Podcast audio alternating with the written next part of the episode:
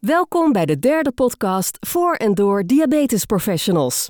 In deze podcast vanuit de EASD in Stockholm gaat Joost Hoekstra in gesprek met Ivo Sijpkens. Als internist verbonden aan het Haaglanden Medisch Centrum.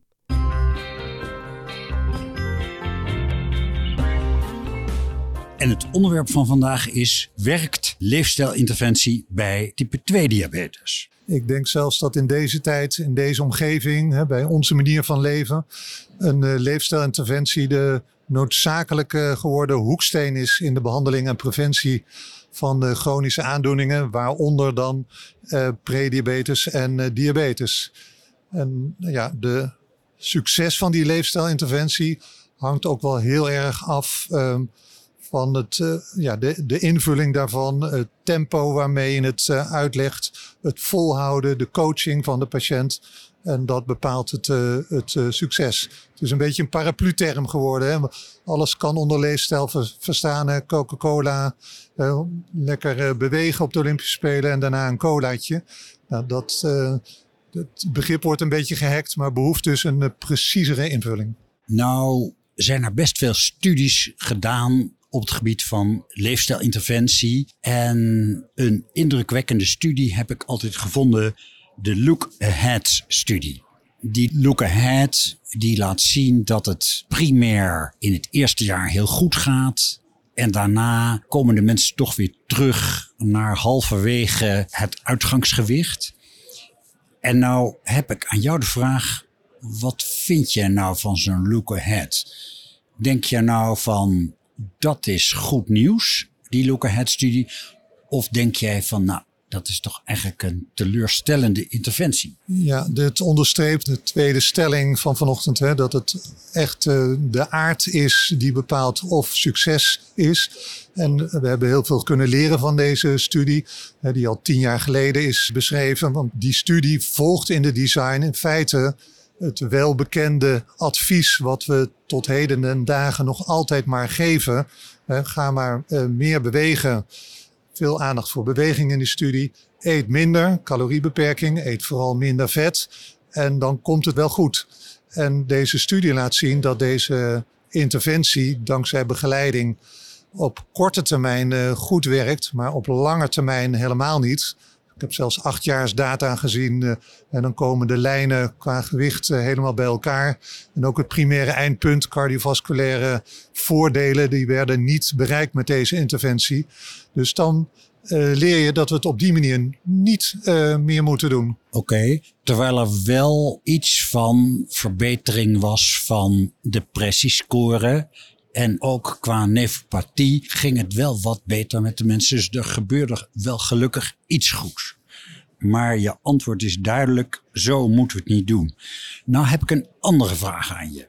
Als ik nou denk aan leefstijlinterventie, dan kan ik me niet losmaken van, ja, het succes is heel erg afhankelijk van opleidingsniveau van de patiënt en misschien ook wel van zijn postcode. Wat vind jij daarvan? Nou, correct. Hè? De, we hebben zelfs onderzoek lopen in Den Haag. En daar komt eh, uit dat de mensen met een lage 6, onafhankelijk van de cultuur, het slechtste af zijn. En bij de verschillende culturen, dat ook de mensen met Hindoestaanse, Surinaamse afkomst, dat die het ook duidelijk slechter doen. En ja, het voedt vaak het vooroordeel dat bij deze groepen leefstijlinterventie nog moeilijker is. Uh, waardoor we er in feite niet meer aan beginnen. Toch heb ik wel positieve ervaring dat mensen een ja, passende leefstijladvies ja, toch meer serieus nemen en wat makkelijker kunnen handelen dan een hele trits aan uh, medicatie. Een lage 6 sociaal-economische score is dat, denk ik. Hè? Ja, Staat het voor? Jouw suggestie is dus dat je bij die mensen met zo'n lage 6, ja, daar moet je meer of andere effort in stoppen. Zie ik dat goed? Ja, want het uh, wordt bij die mensen heel erg bepaald uh, door de connecties, uh, de ondersteuning die ze hebben, de financiële mogelijkheden. Ja, en daar moet je op anticiperen om ja, kleine beginnetjes toch te kunnen maken. Want mijn idee is ook dat in wezen de mens het goed wil doen en toch ook aan hun gezondheid wil werken. Uh, als ze er maar iets van vertrouwen in hebben, iets van ondersteuning in hebben, ja, dan, uh, dan is die motivatie wel te vinden. Oké. Nou nog eens kijkend naar onze eigen situatie in Nederland. Wat vind jij nou de meest succesvolle leefstijlinterventie binnen Nederland? Wat, wat, waar ga jij voor, om zo te zeggen? Nou, een hele duidelijke voorkeur ontwikkeld. Uh, ook dankzij een patiënt die het mij geleerd heeft. Uh, en waardoor je het afgelopen vier jaar in de praktijk uh, kan brengen. Nou, de interventie is heel veel gericht op het omkeren van ziektes. Hè. spreken we zo over. Remissie krijgen. Maar ook het gewichtsverlies is heel erg dominant. Ik heb een hoge bloeddrukpolie. Dus dan in plaats van meer, meer medicijnen om die bloeddruk onder controle te houden. Ja, ervaring op kunnen doen met een uh, leefstijlinterventie om de weg uh, terug te vinden. En ja, binnen de mogelijkheden die er zijn en die je naast elkaar kan zetten. Hè, dus die oude calorierestrictiegedachte, alles met mate. Dus dat is een, een ingang. Uh, nou, ik denk dat die op de lange termijn niet goed werkt. Ook omdat de metabole uh, ja, verbranding eerder wat lager wordt. En het is um, de honger eigenlijk in stand gehouden wordt, waardoor het moeilijker vol te houden is. Ik was in het begin hofleverancier van de, van de bariatrie. Nou, dat is nu veel minder vaak nodig. Alleen de echt um, personen met een morbide obesitas. Maar daar zie ik ook veel problemen van op de lange termijn. Het gewicht komt weer terug. Er is uh, ondervoeding, ondanks het feit dat er nog een overgewicht is. Nou, en dan kom je al snel uit op de flinke koolhydraatbeperking, uh, onder de 50 gram. En in het begin was dat erg dominant ook in mijn denken. Maar inmiddels is het toch wel meer een combinatie van koolhydraat en vetbeperking. En meer omgedraaid een eiwitverrijking. Waarmee de beste resultaten zijn te boeken voor de meeste mensen.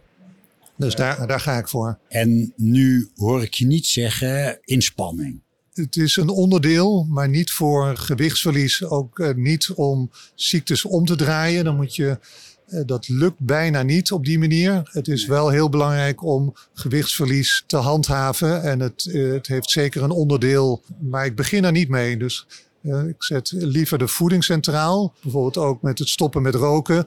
Dat zeg ik, nou, eerst die voeding op orde.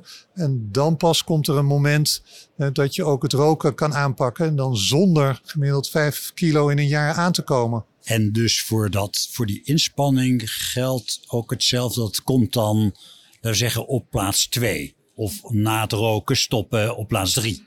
Dat is een goed advies. En uh, altijd voor de, van de individu afhankelijk. Hè? Want uh, je gaat gesprek aan en uh, ja, waar liggen de de wensen en de voorkeuren bij een patiënt. Dat geldt voor voeding, beweging. En daar hou je goed rekening mee. Ivo, nou zitten wij op de EASD in Stockholm. En het congres is nog maar twee dagen bezig. Maar kan je al iets zeggen over wat de ESD 2022 ons nog erbij kan leren over leefstijlinterventie? Ja, vergeleken met vier jaar geleden in, uh, in, in, Barcelona, mijn laatste keer, uh, toen kwam leefstijl er echt bekaaid vanaf in een achteraf uh, zaaltje. En nu is leefstijl staat veel prominenter op het programma. Zo heb ik gisteren een mooie sessie gevolgd vanuit de ESD e-learning mensen. En ik ben dan een soort fan van Roy Taylor op zijn prachtige Britse manier onderstreept hij hoe belangrijk het is om vooral het viscerale vet eh, naar beneden te krijgen. Hij is de uitvinder van de vetdrempel. Dat is inhoudelijk interessant. Dus Vertel eens, vetdrempel, want die kende ik eigenlijk niet. Ja, dus eh, ik zet twee groepen naast elkaar. Mensen met het Caucasische ras, die kunnen vrij massief obese worden met veel subcutaan vet, zonder dat ze veel metabole schade daarvan ondervinden. Dus die hebben een enorme hoge vetdrempel. En die kunnen dus heel veel vet bufferen. Dus dat, uh, dat subcutane vet heeft eigenlijk een nuchtige, uh, een gezonde functie om ze metabol gezond te houden. En in Den Haag zie ik dus ook de andere kant van het spectrum. Dat mensen met een relatief normaal gewicht uh, al massief ongezond kunnen zijn. Um, omdat ze al snel een overspil hebben van vet. Waardoor de, het vet gaan zitten niet alleen in het viscerale vet, maar ook in de organen, de lever en ook de alvleesklier. Waardoor de beta-cel uh, snel in functie achteruit uh, kan gaan. En die hebben met een gewoon gewicht al metabole dysfunctie en ja. meer kans op uh, diabetes. Via de trias hoge insuline, insulineresistentie en dan uiteindelijk beta-celfalen en, uh, en diabetesontwikkeling. Ja. En waarom noem je dat vetdrempel eigenlijk? Nou, omdat je ook uh, bij je metabole screening goed uh, kan zien hoe hoog die drempel staat afgesteld. Dus als uh, mensen te veel vet in het lichaam hebben, zie je dat bijvoorbeeld ja, dan al een oplopend HbA1c. Je ziet uh, leverfunctiestoornissen, je ziet triglyceride wat, wat hoog is. Dus dat fenotype is heel goed te herkennen. En dan weet je van, hé, hey, hier heeft, is iemand met een lage vetdrempel. En ook al is de BMI niet zo gek hoog, toch, en dat laat Roy Taylor ook goed zien, is het heel relevant om uh, bij die mensen uh, dat viscerale vetniveau naar beneden te krijgen. En dan misschien wat minder in kilograms, uh, 5 tot 10 kilo, wel een percentage. En dat is echt nodig bij die mensen om ja, ook metabol gezonder te worden. Nog meer van hier? Of? Ja, vanochtend was, vond ik de beste sessie tot nu toe. Ja. Diabetes remission fact or fiction. En uh, toch als een fact kwam, uh, kwam het uit de bus. Zelfs zo dat er vorig jaar een consensusrapport is gekomen. Waarin remissie wordt gedefinieerd als een HbA1c onder de 48. Er is blijkbaar discussie geweest of het niet 42 moet zijn. En minstens drie tot zes maanden. En dan zonder medicatie. En het feit dat remissie zo goed gedefinieerd is, betekent dat we diabetes niet meer moeten zien als een progressieve ziekte. En dat uh, ja, als een soort lot alle complicaties over de uh, patiënten heen vallen. Maar dat we ja, op tijd kunnen streven naar het in remissie brengen met de diabetes. En zo zie ik het ook voor de hypertensie. Met minder medicatie. En nou, zo'n consensusrapport is echt een prikkel om dat ook in je doelstellingen in, in de patiëntenzorg op te nemen. En dit was ook diabetesremissie via lifestyle. Dat is uh, breed en, en, dat is ook een mooie brug naar de patiënt. Hè. Je biedt uh, opties aan. Voor de een is dat bar bariatrie, een goed voorbeeld uh, waarmee je in de remissie kan komen. Ook inderdaad de direct studie met caloriebeperking kan het goed doen, maar ik twijfel dus aan de lange termijn uh, ja. resultaten daarvan. Ik ben zelf enorme fan van Virta Health. En die laten zien dat ze zelfs over een periode van vijf jaar met een strikte koolhydraatbeperking, maar hele goede begeleiding, dat de remissie over vijf jaar bereikt kan worden. Helaas was dat niet een RCT, zodat het niet in de richtlijn komt. Maar het bootst wel heel goed na eh, de manier van werken dat je met gezamenlijke besluitvorming uh, ja, tot een, een, beste optie kiest. En soms kan het naast elkaar uh, lopen. Uh, ik heb nu ja, steeds meer ervaring met de, met de GLP-1-analogen. Om, om dat in combinatie met een leefstijlinterventie aan te bieden. Om mensen toch een goede boost te geven. Ja. En dat werkt ook goed. Als het doel maar bereikt wordt. Noem nog even de naam van die interventie. Ja, Virta Health. Virta Health. Health. Ja, dat is echt de kampioen uh, op resultaatgebied. Uh, met name omdat het ook vijf jaar vol te houden is. Ik hoor veel het vooroordeel, ja, mensen kunnen dat niet volhouden. Het is te strikt, het is te extreem. Ja. Maar als je het aan mensen vraagt, hè, die omgekeerd zijn met een leefstijlinterventie, die zijn enthousiast. Dus uh, dit is een manier uh, wat ik helemaal niet als een dieet beschouw, uh, maar wat ik ook met mijn familie goed, goed kan volhouden. En ik voel me er beter voor. En niet alleen de getallen zijn beter, maar ik, ja, ik heb minder last van mijn knie. Mentaal gaat het een stukje beter. Al die side benefits vind ik een hele mooie bijvangst van een leefstijlinterventie. En zo mooi gaat het niet met als je alleen maar leunt op de medicatie. Dus het finale antwoord op de vraag: werkt leefstijlinterventie bij type 2 diabetes? Wil je het nog één keer geven, het antwoord? Ja, Ik laat zien hoe ik het in de spreekkamer doe. Ik steek bij de patiënt altijd mijn hand omhoog. Dan begin ik met de, met de slaap allemaal. Probeer zo positief mogelijk te framen. De, hoe is het met de ontspanning?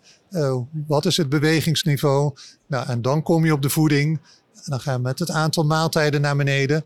En wat is daarvoor nodig? Volwaardige voeding.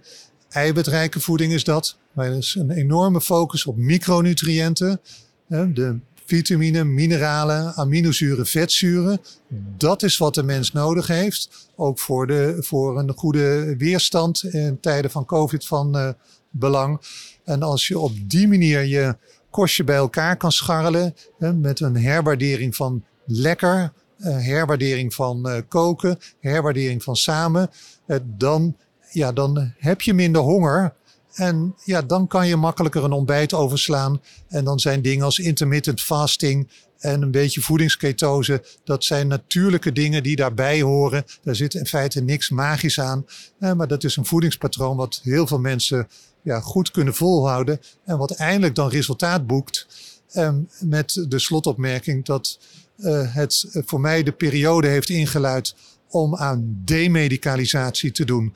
Um, nou, in plaats van meer medicatie uh, kan je nu afbouwen. En daar zijn de mensen ook echt uh, gelukkig mee. Ivo, hartelijk dank. Ja, hartelijk dank voor dit uh, interview. Graag gedaan. Deze podcast is gemaakt door diabetesgeneeskunde.nl. Luister ook naar de andere twee podcasts vanuit de EASD over eilandjestransplantatie en SGLT2-remmers. Ben je geïnteresseerd in nieuwe podcasts? Abonneer je dan op deze podcast-app. En altijd fijn om een like achter te laten en anderen op deze podcast te attenderen. Voor het laatste congresnieuws van de EASD in Stockholm ga je naar diabetesgeneeskunde.nl.